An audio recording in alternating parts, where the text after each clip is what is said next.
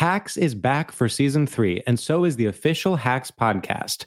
In each episode, Hacks creators Lucia Aniello, Paul W. Downs, and Jen Statsky speak with cast and crew members to unpack the Emmy winning comedy series. You'll hear Hannah Einbinder and Jean Smart speak to their on screen dynamic, along with stories from the show's writer's room, on set antics, and creating the world that Deborah and Ava inhabit. Watch Hacks streaming exclusively on Max and listen to the official Hacks podcast on Max or wherever you get your podcasts.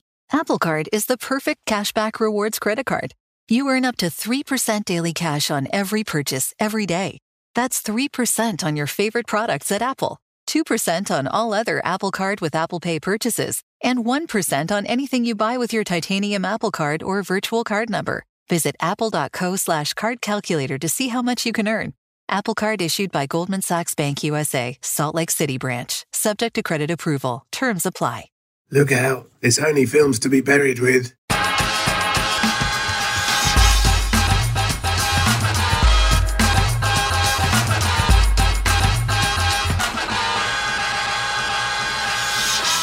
Hello, and welcome to Films to be Buried with. My name is Brett Goldstein. I'm a comedian, an actor, a writer, a director, a leaf blower, and I love film. As Robert Thiers said, Knowledge is power, is time, is money, is popcorn, is movies, is heartache, is love, is feels good now, is AMC cinemas. Yep. Every week I invite a special guest over. I tell them they've died, then I get them to discuss their life through the films that meant the most to them. Previous guests include Barry Jenkins, Kevin Smith, Mark Frost, Sharon Stone, and even Cred Plambles. But this week it is the brilliant and amazing and wonderful actor Paul Walter Hauser get over to the Patreon at patreon.com forward slash Brett Goldstein, where you get an extra 20 minutes of chat, laughs, secrets. We talk about beginnings and endings. There's all sorts of stuff there with Paul. You can get the whole episode uncut and ad free and as a video. Check it out over at patreon.com forward slash Brett Goldstein. So, Paul Walter Hauser, he is a brilliant actor. You know him from Richard Jewell. You know him from one of my all time favourite shows, I Think You Should Leave. You know him from Cruella. And you know him from the brilliant Blackbird, which is on Apple TV, which he's in with Taron Egerton. It's fucking brilliant. They're all going to win Emmys. It's amazing. He's fantastic. I met him very recently. Turns out he's fucking funny as well. What a treat. So I was very excited to record this with him. We did it over Zoom. Lovely time. I think you're going to love it. So that is it for now. I very much hope you enjoy episode 226 of Films to be Buried with.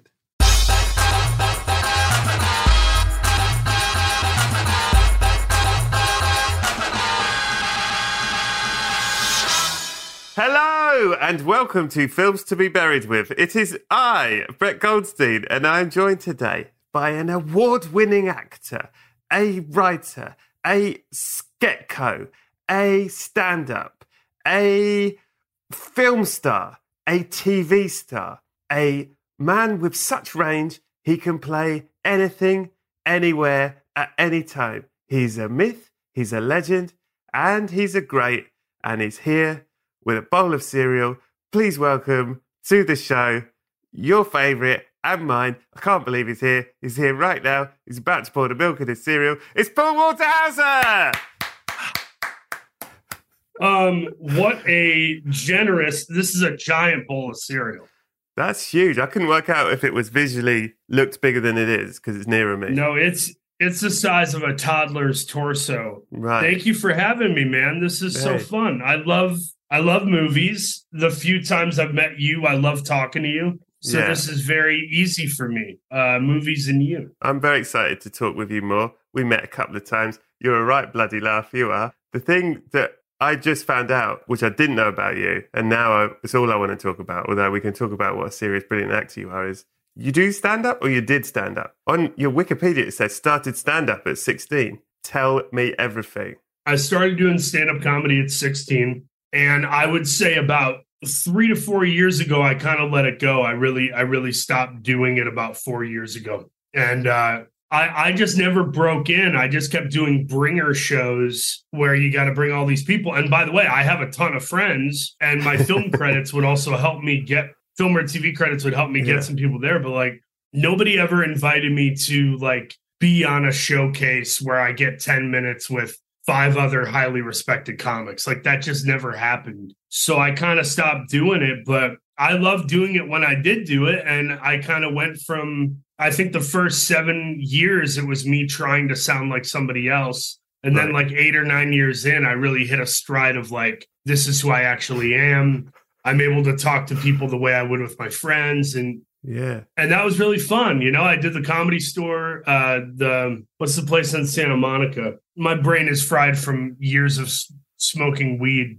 Um, but I, you know, I oh uh, the cafe, Formosa Cafe, the Okay. comedy store, Meltdown Comics. Like there were places in LA that I would frequent and hit. But I feel like a place like the comedy store, you kind of have to like be their slave for seven to ten years to like become one of them, which I Mm. wasn't really willing to do. You know. If I said to you, I'm doing a gig, come and do 10 minutes, would you come? Hundred percent. Okay, cool.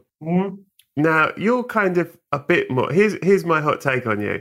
You're sort of, if we had to put you in one category, I think most people know you as a very serious, very gifted, talented actor who does very serious dramas. But I met you and two seconds in, I was like, oh, he's fucking funny. And also, you're in my favorite comedy show of all time. I think you should leave. And I think that's the Oh. most fun you've ever had. I'm obsessed with Tim Robinson. I think My he's God. so funny. When I when I met him though, the, even when I worked with him, he was so kind of withdrawn and shy. And and I think it was genuine. I don't think it was anything Yeah. bad. I think he kind of seems to save his crazy either for performing, writing, or maybe his close personal relationships. But I just like meeting meeting and working with Tim for me was like how a dramatic actor might feel about getting to work with like Ang Lee. Yeah, Like- yeah, like, yeah. It, it was it was it was a big deal for me. Oh man, it's one of the best sketches. Your one. That's a fucking phenomenal show.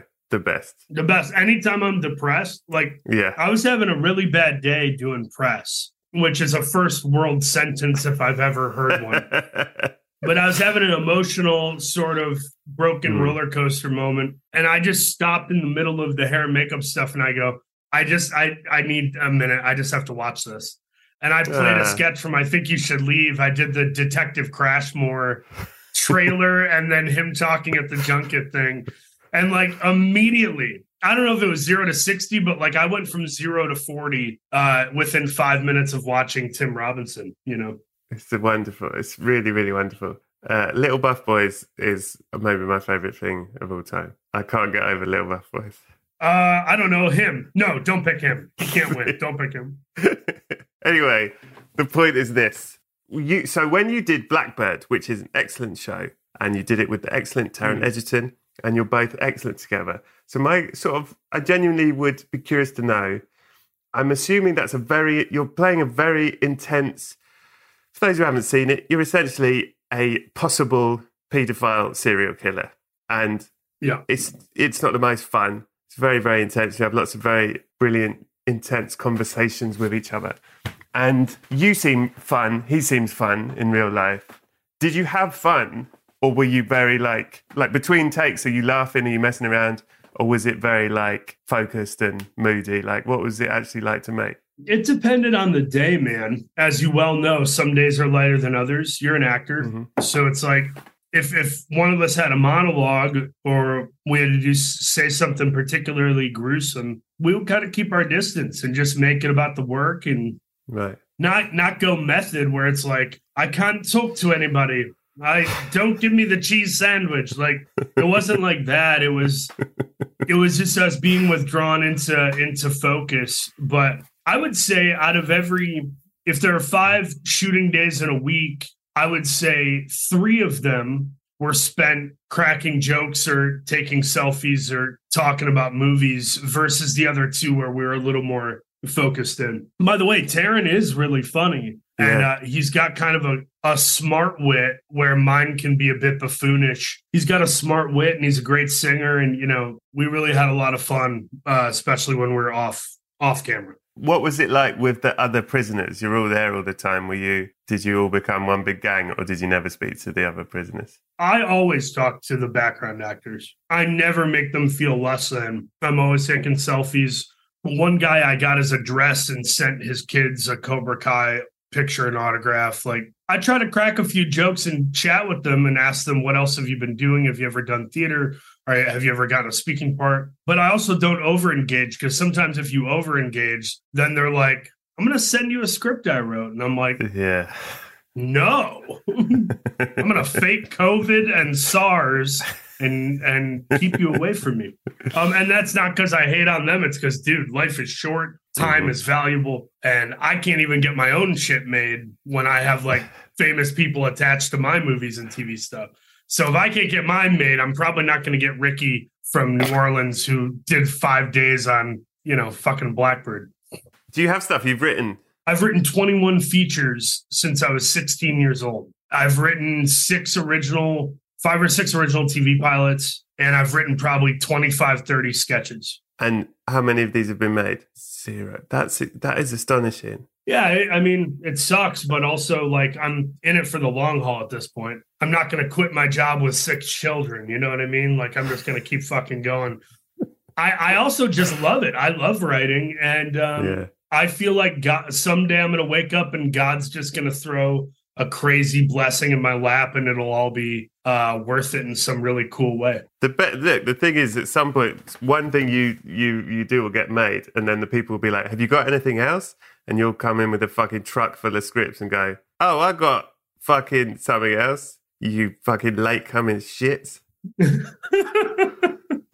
well, here's here's the thing too is like some of them are terrible because I wrote them when I was, you know, 20, 22 years old. But Yeah. but I would say reason reasonably, there's probably one pilot and two or three features that are really good that are just kind of like waiting for someone to give a damn or give a budget, which is giving a damn. I, I Hmm. became buddies with Mark Duplass. He and I are talking Oh, yeah. about trying to do like a really low budget thing together that we can just get made with friends and like everybody who participates does it for scale and then they get like 5% back end and we all share in the profit, you know. Great, I like that.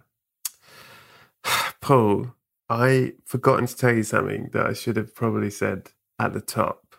You've died. You're dead. You're a dead man. You're dead. Dead. You're dead. Yeah. How did you die? Yeah, let's take a moment. Oh, sorry. I'm sorry. It's just when Is you it- when you die, you don't know you're dead, right? Because you're Mhm. still you're you're in Eating it cereal. and uh you're eating Don't give me those MEIs. Give me those MEIs. That's so fucking funny. I die. I mean, it, do, do, do you want it to be painful or quick? I have an option for both. It, uh, it's entirely your your choice. Like this is how you either think Yeah. you're going to die or would like to die. So let's hear both, and we can make a decision. My my thought is I'm I'm either dying in my sleep at 93, no pain, basically an immediate transition from a dream about heaven to the actuality of heaven, Oh, wow. or Hmm. I die from tackling a mass shooter off of a balcony of a hotel. Wow. Like everybody's like, Hauser, Well, Hauser died at 51, but he tackled a mass shooter and they both fell 32 stories down to their death. Wow. That'd be dope. That's That's pretty mass great. shooters aren't dope. I mean, killing one would be Yeah, yeah, yeah. And killing one tight. Without using a gun would also be really great. It was, would feel like really like you made a quite a profound point there. Do you know what I mean? Some real diehard shit. Yeah. 51, you say. Do you think that's enough? Do you think you've had it by then? It's not enough, but that's the idea of heroics. There's a sacrifice to be made. You die at Yeah. 93 in your sleep. It's not much of a sacrifice. It's Yeah. pretty cush. Well, I don't believe in the peaceful dying in your sleep. I think there might be loads of pain. You just don't know because they were, you know, they died. True. You know, no one ever goes, "Oh, I died peacefully."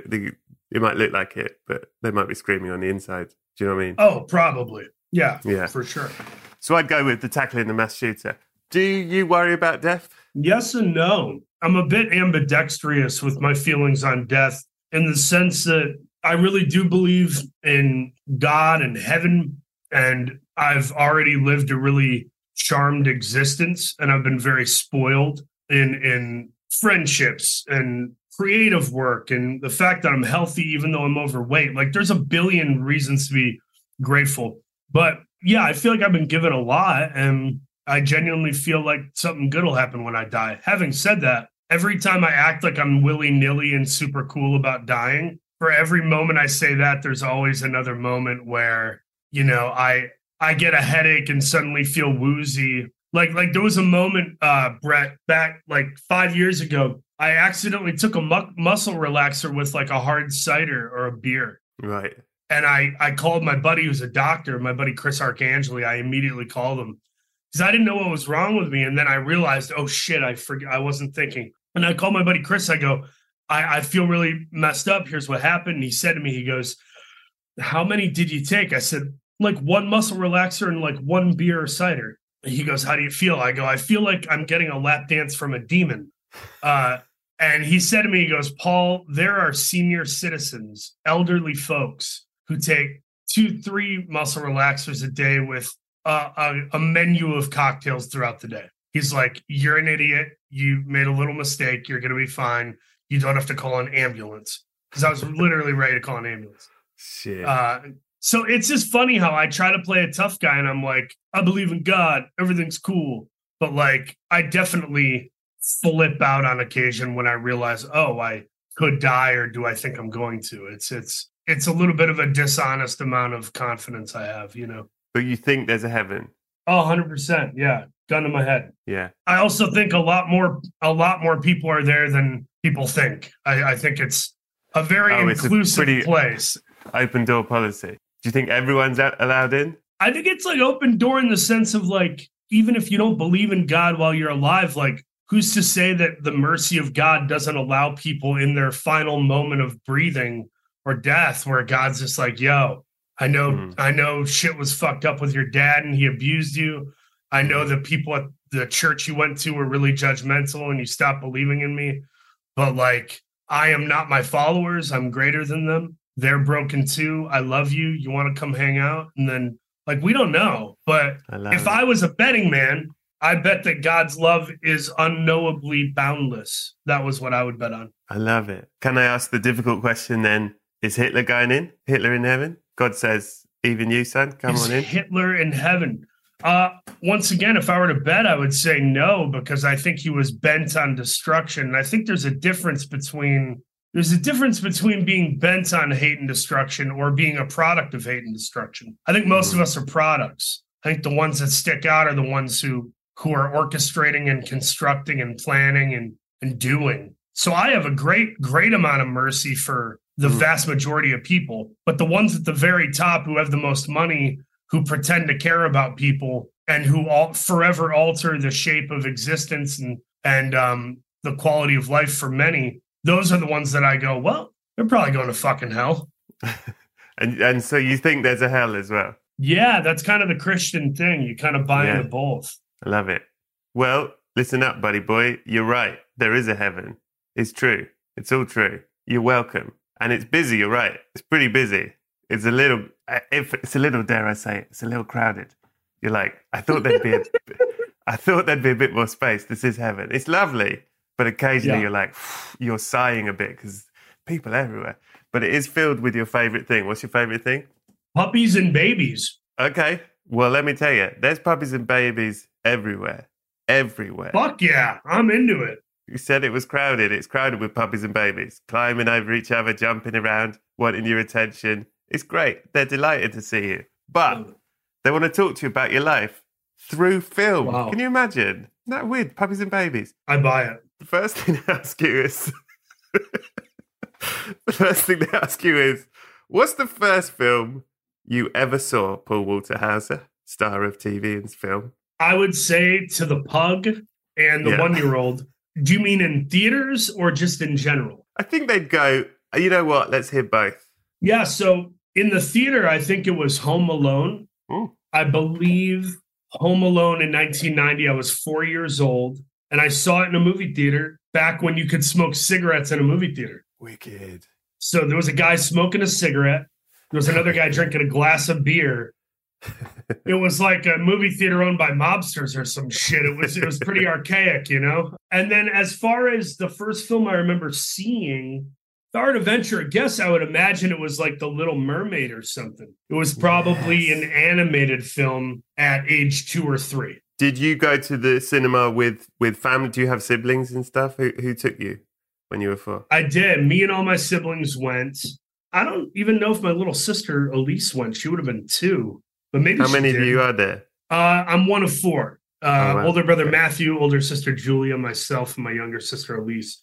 and our babysitter took us to Home Alone. And my mom was super pissed because it became the family's like favorite movie. And she's like, I should have been the one to take you guys to Home Alone. She was really bummed. Uh, do you remember thinking, oh, I want a bit of that when you went to the cinema? Did you think, I'd love to be in this shit? 100%. 100%. What is this magic thing where I get to partake in somebody's story and be entertained?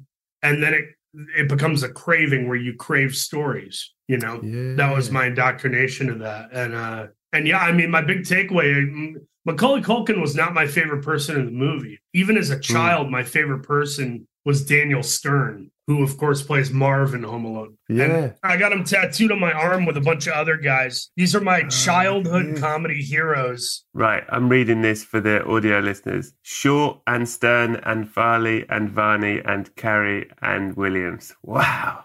Do you know got, And well, Martin Short. Yep. Daniel Daniel Stern. Yep. Chris Farley. Varney, is that Ernie? Ernie goes to camp. Ernest. Ernest. Yeah, Jim Varney. Jim Varney, yeah. wow. Jim Carrey and Montel Williams? no, Vanessa. Okay. Vanessa Williams. Um, no, I'm kidding. Serena. Um, I think Robin's the GOAT. I think Robin's the number one comedy drama actor of all time. Yeah. Nobody did it at the height of like the mm-hmm. Fisher King Dead Poets Society, Good Will Hunting, One Hour Photo, and then yeah. Mrs. Doubtfire, Mork and Mindy, Aladdin, mm. uh, Hook, which I know I'm not supposed to talk about because everybody talks about it, but I love Hook. We can talk about it. It's been a while. But dude, love dude, it. Robin Williams is is the G. He's the number one. Great shout. Great shout. What is the film that scared you the most? Do you like being scared? Mm-hmm. Yeah. I love being scared. Not as a child though. I mean, the film that scared me the most was the mini series of It with Tim yeah. Curry. I caught like five minutes of the film. I, I crept into the living room while my dad and older brother were watching it. And I caught the scene in the beginning where he's in the drain and he's inviting the kid to come join him. And then his mouth turns into a giant, like yellow fangs. I really kid you not. I, I really kid you not. That messed me up for about a year and a half, two years. Yeah. I was so afraid of Tim Curry as the clown in it that it went from me not being able to sleep at night and like praying to God, being afraid. And about a year in, I just started talking to it, the clown. I talked to it to try to take the power away from it. Wow. So I would act like I was undisturbed or undeterred by it, by its presence, and would talk to it just so that I could then go to sleep. And I'm telling you, this is the mind of a seven, eight, maybe nine year old at the most. I never heard anything back, but I would talk to it as if to say, like, I'm not afraid of you because right. I'm making conversation with you. But like, I, I think that's pretty pretty yeah. fucking astute for an eight year old. Do you know what I mean? So you'd have you'd be like, hey, it, I'm going to sleep now. I know you're in here, but I'm not scared of you, so I'm just going to go sleep. Night night. Something like that, combined with telling him what I did that day, like how my day was. Like he was like your pen pal. Uh, I mean, let's call it what it really is. It's Stockholm syndrome.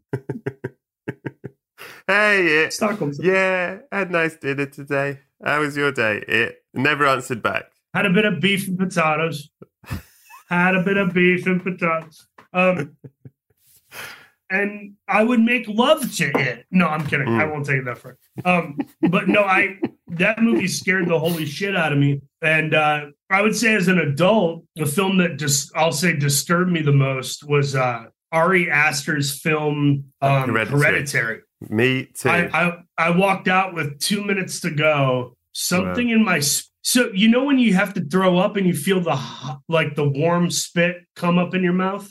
Yeah. And your stomach changes. It's like a temperature change in your body. Yeah. I had that moment. This has never happened to me since or before. I had that moment watching Hereditary where as the and spoiler alert if those are listening who want to see the film spoiler spoiler spoiler but as the the sort of spirit ghost body flies into that like uh treehouse where they're bent mm. down and they're they're worshiping mock idols of christ something in my body literally turned up like like a stovetop and mm. i walked out of the theater like i was gonna fight somebody i was like my spirit wow. had been disrupted not even my mind my yeah. spirit and i stood up and i walked out of the film and never saw the full ending um, wow and I just assume that's because I, you know, I, I'm a Jesus guy. I, I believe that all people can easily have this Holy Spirit in them if they believe in God. And I, Mm. And he was being openly mocked at the end of this film, and it was really dark. They were like Yeah. naked, bent down, and I was like, I'm fucking not into it, not into it. And and I say that by the way, I say that with no judgment on Ari Aster. I think he's a brilliant filmmaker Yeah. and he made what he wanted to make and it was very effective but not for me Oh man, that film gave me proper nightmare. Like that fucked me up. That film for mm-hmm. a, for a solid week. It's really me too really fucked me up. That's the most scared I've been. me and my me and my friends really we were very negatively affected by it for like weeks after we were all Yeah. talking about it Yeah, interesting. What about crying? What's the film that made you cry the most? Do you cry a lot? Are you a crier? i'm a big crier i'm such a i'm the biggest wuss ever it's a wonderful life consistently makes me cry like i've seen it 30 times hmm but somehow I cry at the same parts every time, kind of unprovoked. It's not like I'm like getting ready to cry. It's like it just has the effect, you know. It's it, Mm. it's like I'm cutting onions all of a sudden. Sorry, you don't say onions there, right? Scallions. what are they? What do you call them? Uh, carrots. We call them carrots. Carrots. I Uh, listen. Carrots, courgettes, rocket. I mean, I I I know, I know. You get it. You fit right in. Oh, fit right in, eating shepherd's fucking pie. Um, uh, you know what movie made me cry to the degree that I was almost worried about myself? What was that? Uh, I saw Interstellar in theaters, the Chris Nolan movie, yeah, that. and the scene where he spoiler, spoiler, spoiler. If by the way, anybody who's watch, listening to this, like you're a movie fan, assumedly, like hmm watch these fucking movies. Interstellar has a scene where McConaughey is like a little mini ghost in a bookshelf from another dimension calling out to his daughter, played by Jessica Chastain. And I wept. And once again, similar to the Ari Aster thing, I wept uh, suddenly. It was just Right. like a, it was a sudden thing that shifted. And the only thing I can equate it to is I told my buddy at the time in the theater sitting next to me, looking at me like the fuck.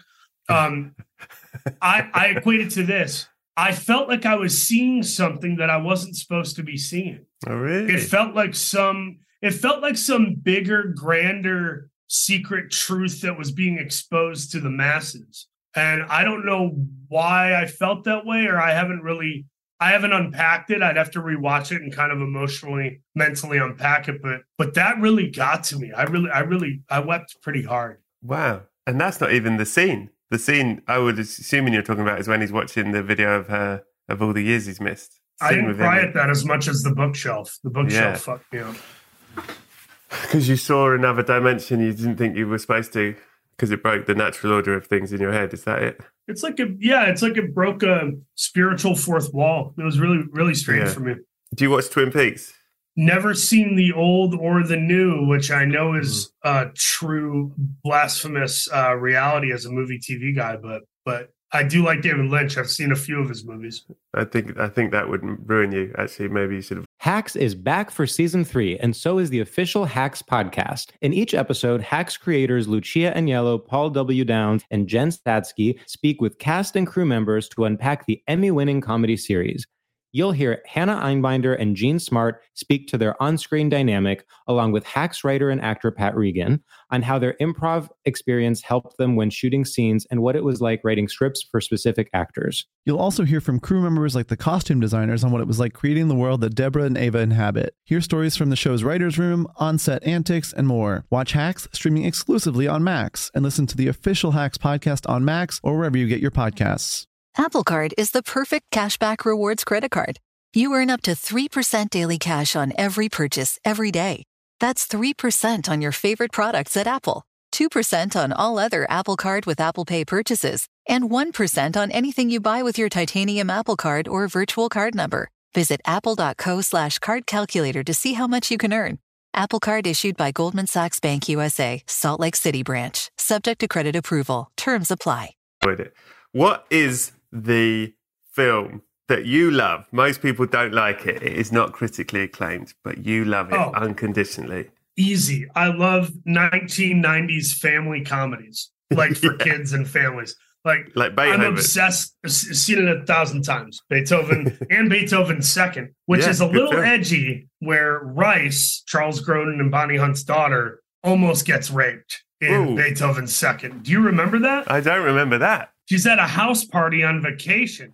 That's not what I remember. I remember puppies. No, well, rewatch Beethoven Second. It it, it should have been rated R. I, I love Cop and a Half with Burt Reynolds. Yes. Have you seen Cop and a Half? Yes, I have. Dude, it's so mm. funny. That kid, no, Norman D. Golden the third, the kid Sweet playing kid. opposite Burt Reynolds, incredible. I love Three Ninjas. Have you seen Three Ninjas? Yes, Three Ninjas. Rocky loves Emily. And another one is House Guest with Sinbad and Phil Hartman. House Guest, Fuck, yes, house guest.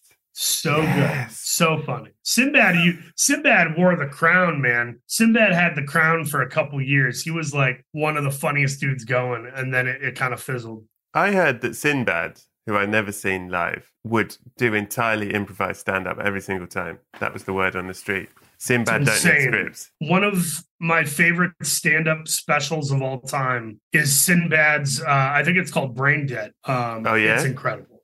Is it Yeah, improvised, do you think? Or did he write it? I think he wrote it, but I'm sure he riffs during it. There's some stuff that you know is rehearsed just watching it. He does like a musical number to some Motown song, and it's like it feels more like sketch comedy than than stand-up, which is kind of what I relate to. Right. What about a film that you used to love, but you've watched recently and you've gone, oh no, I don't like this anymore? For whatever reason that could be. The Pinocchio animated film from 1940, the original Pinocchio. To Disney, Yeah, go on, because it's creepy as fuck.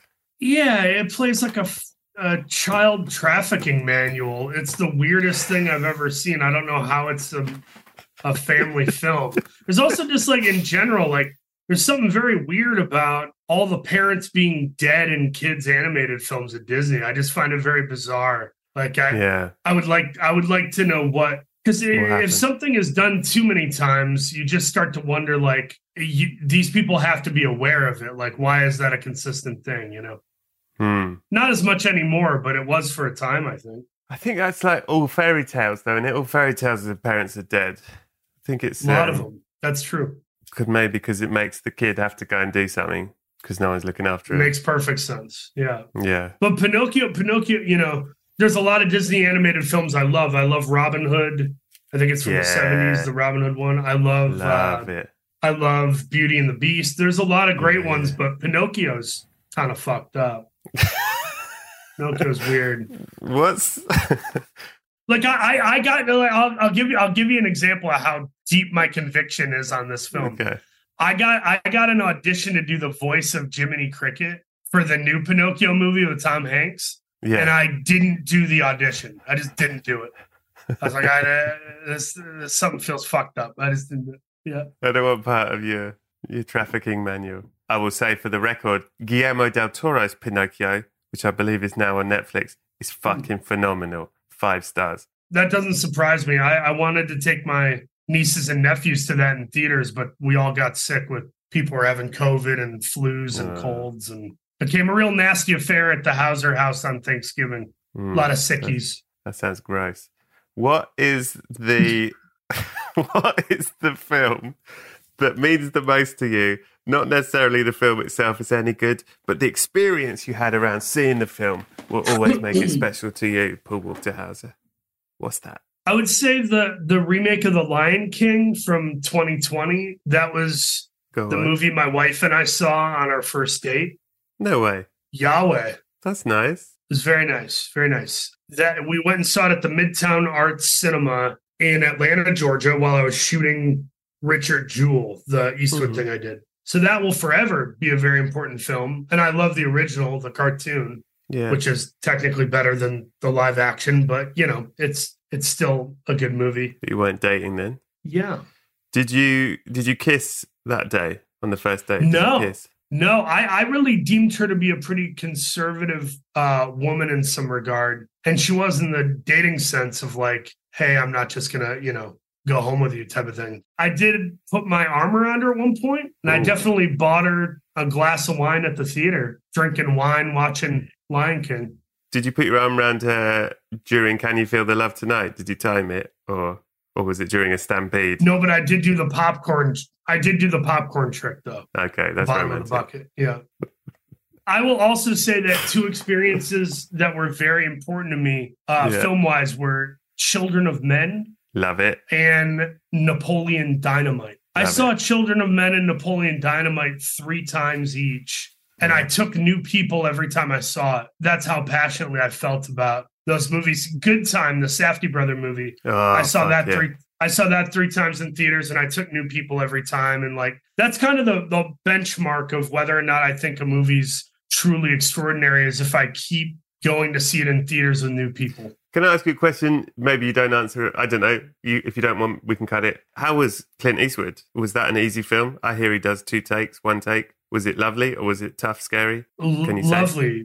Tough and scary because I was starring in a $40 million Warner Yeah. Brothers biopic directed by Clint Eastwood. That was why it was scary and tough Yeah. and intimidating.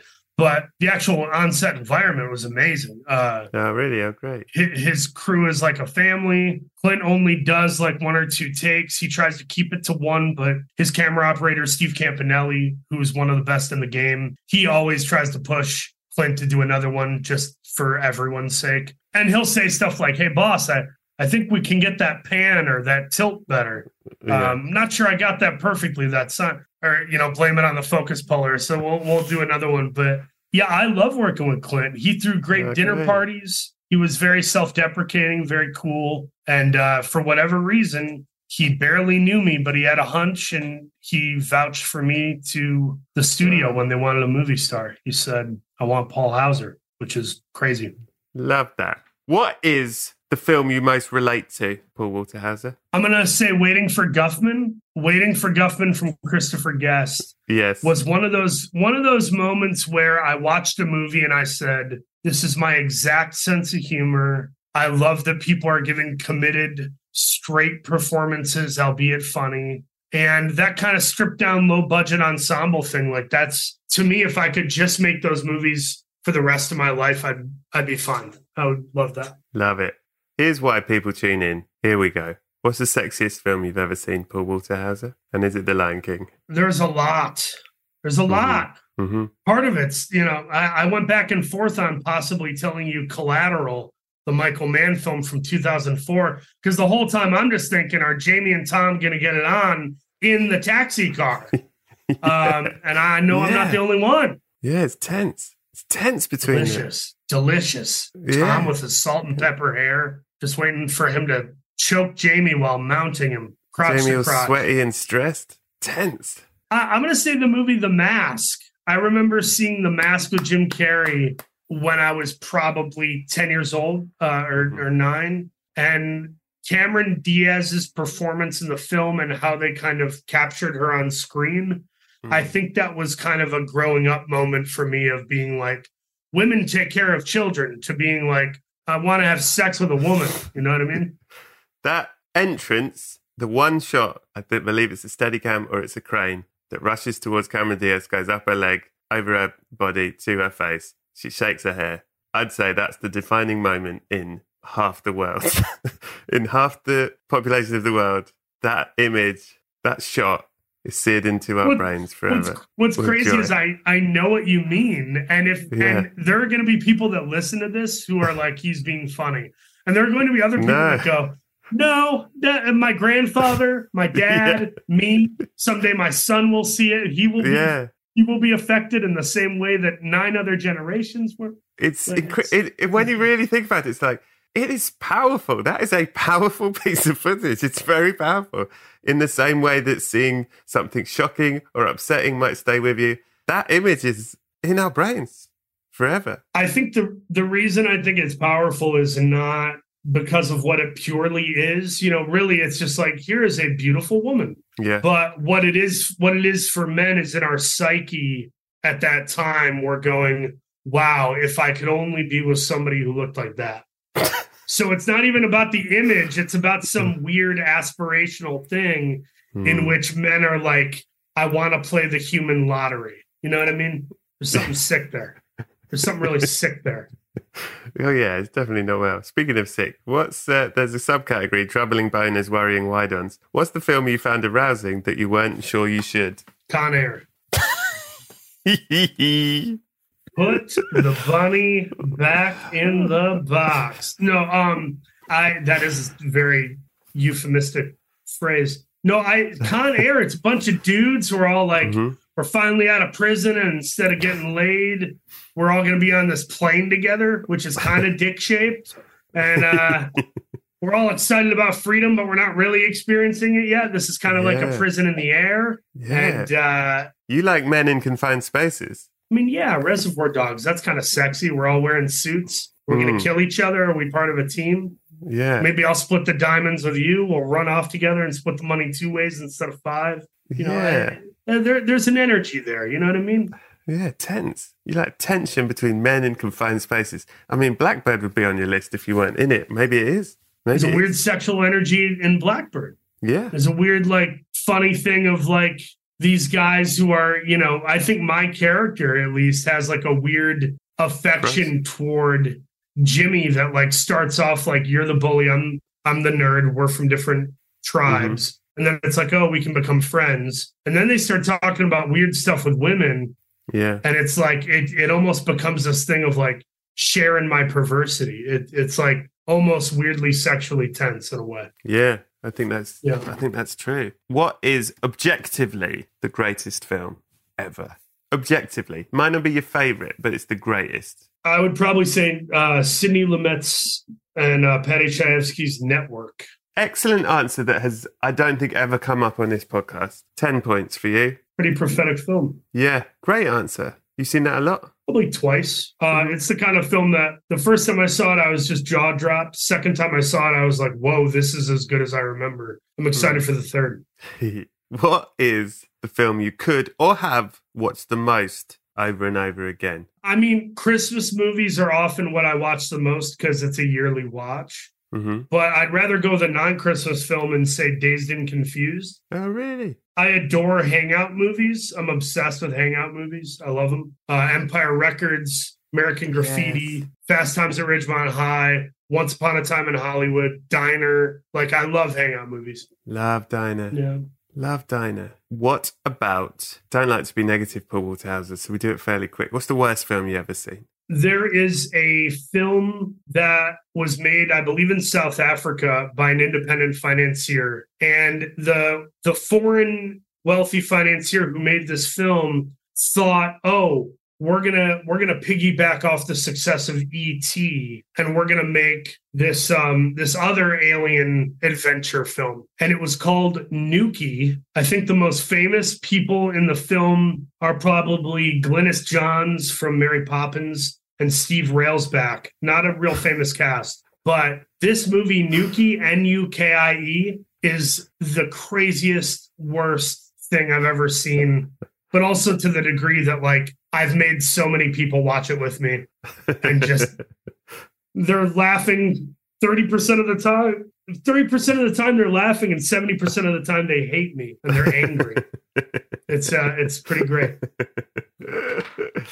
Uh, when you went on your first date with your wife, you'd met her before, had you? No, we met on a dating app called Hinge. So you met on the app, but so you've been chatting for a bit, and then you were like, "Let's go see Lion King." How much time did you spend together before you went into the cinema? Well, we had dinner before. I bought her dinner at a tapas Okay. place. Tapas, T A P A S, not topless. Thank Um, you. I bought her dinner at a tapas place called uh, Hooters. Bu- Bu- Hooters, chicken wings, owls, not breasts. Um, a place, a place called Bulla uh, in Atlanta. It's a really good tapas place. We had a good meal. She showed up late um because she was in traffic, and uh, she, I think she showed up like thirty minutes late. So we really only had about forty minutes. 45 minutes, I would say, of dinner. Right. And then we headed to the theater. I think she just wanted to talk more, but I was hell bent on going to a movie. You were like, "It's the Lion King." Stop talking. It's the Lion King. babe, shh. I want to know what happens. It's the same as the animated film. Shut shut, shut the fuck up. if Um, this is going to work, you're not going to talk through films, okay? unfortunately, that is kind of a deal breaker with me where, like, I, I'll answer, I'll, I'll give a ratio where it's like you get to ask a question every seven or eight minutes. I can do seven to eight minutes. That's huge. But but and well, I'm merciful. I go one, you get one, you get one, you get one. And even that I'm mad about. I'm really mad. And when I answer it, which I will, I'll do it with a death stare. the worst is when you watch it with somebody's parents or your own parents because Mm-hmm. they want to ask a question every 45 seconds. It's like a third grader trying Mhm. to do the math of a university student. It's the craziest thing I've ever seen in my life. It's Yeah. so bizarre. It's unacceptable. It's like they're not even watching it. I get so mad about that stuff, and I'm just like, "Well, do- the reason you're asking questions is because you're not paying attention.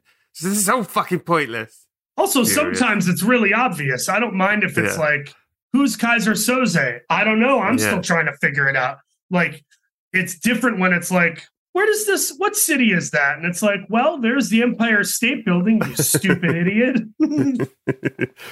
that stuff's not. what is the film that made you laugh the most? You're in comedy. You're very funny. What's your funniest film? I remember the first time I saw Team America World Police Yes. and the first time I saw Wet Hot American Summer. nice. For my money, those are the two funniest movies I've ever seen. Really solid, really solid answers. You can have you can have both of them.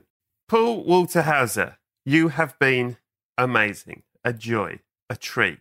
However, when you were 51 years old, there was a mass shooting. Let's say it was about to take place rather than it had happened. No one had been shot yet, but there was a man on the roof. He had a gun, and you you were doing um, Shakespeare in the Park. You were actually on stage. This was happening, and uh, you were mid Hamlet. You were doing Hamlet at 51.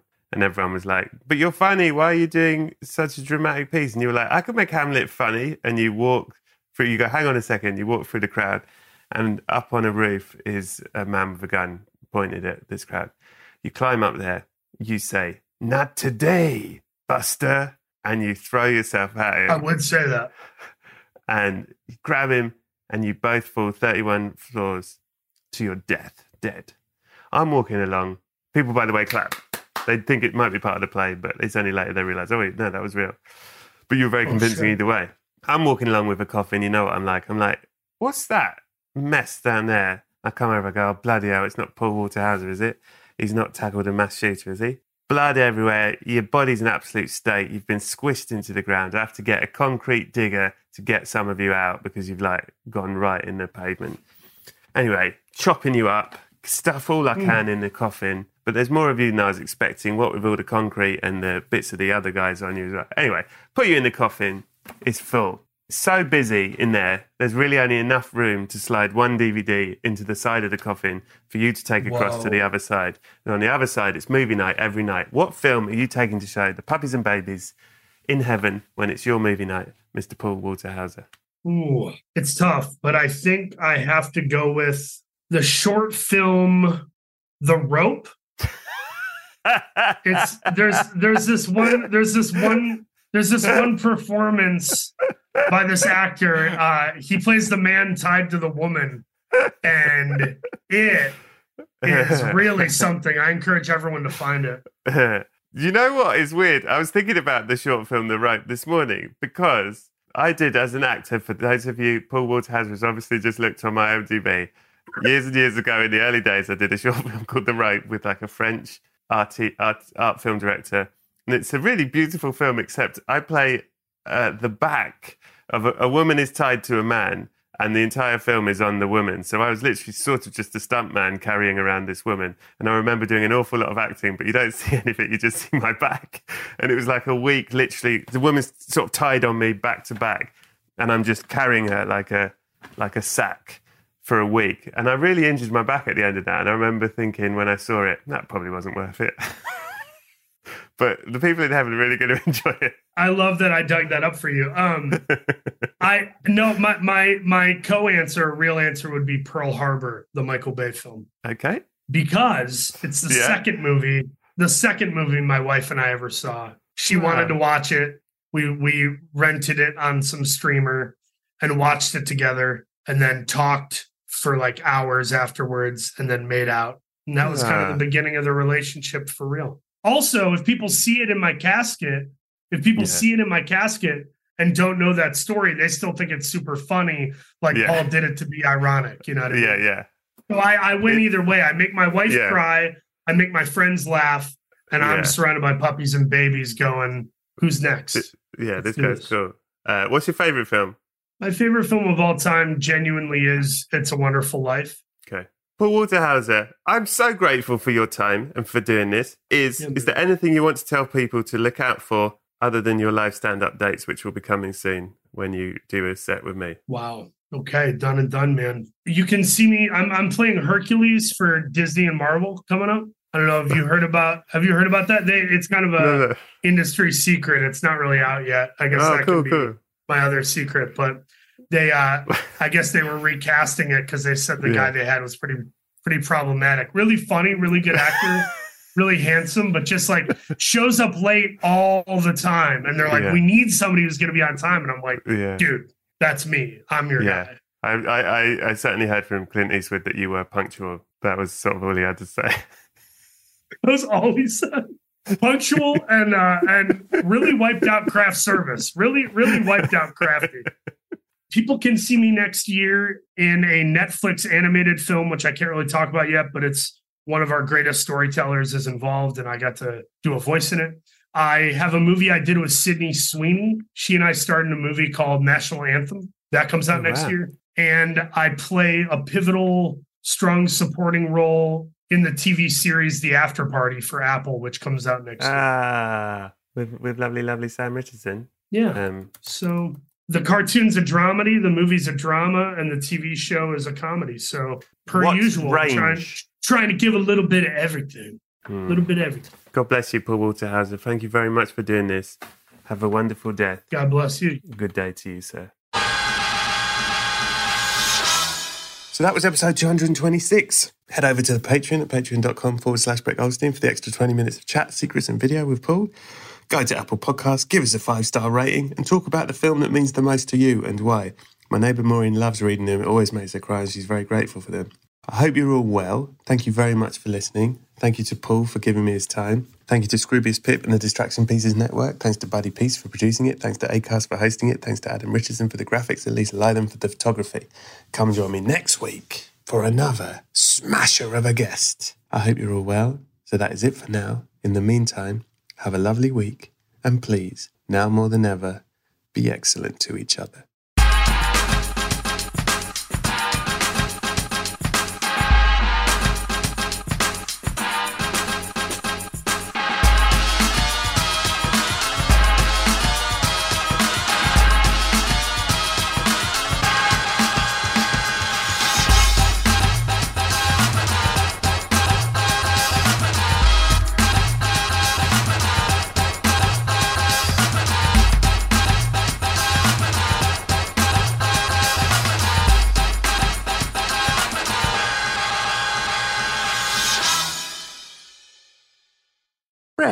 Sometimes I dream of becoming an actor. Have you ever dreamt of becoming an actor? Maureen, what is it you think I do for a living? Never mind. Sounds like you need the New York Film Academy. NYFA offers workshops, BFA and MFA degrees, and summer camps in filmmaking, acting, journalism, and more, online and on campuses across the globe. To make films alongside industry professionals, explore more at nyfa.edu. Thanks, Brett. Thank you, Maureen. Maureen, your Canva presentation looks brilliant. Thanks, Brett. That's because I used AI powered Canva presentations. I just described what I wanted, and Canva presentations generated the perfect slides. You can even make a talking presentation for people to watch on their own time. Check this out Recording 101 Reasons Why Beaches is the Saddest Film Ever Made by your neighbour Maureen. Is it easy to use? If you can use a computer, you can nail your next work presentation with Canva Presentations at canva.com, designed for work. Oh, thanks, my neighbour Maureen. Yeah, thank you.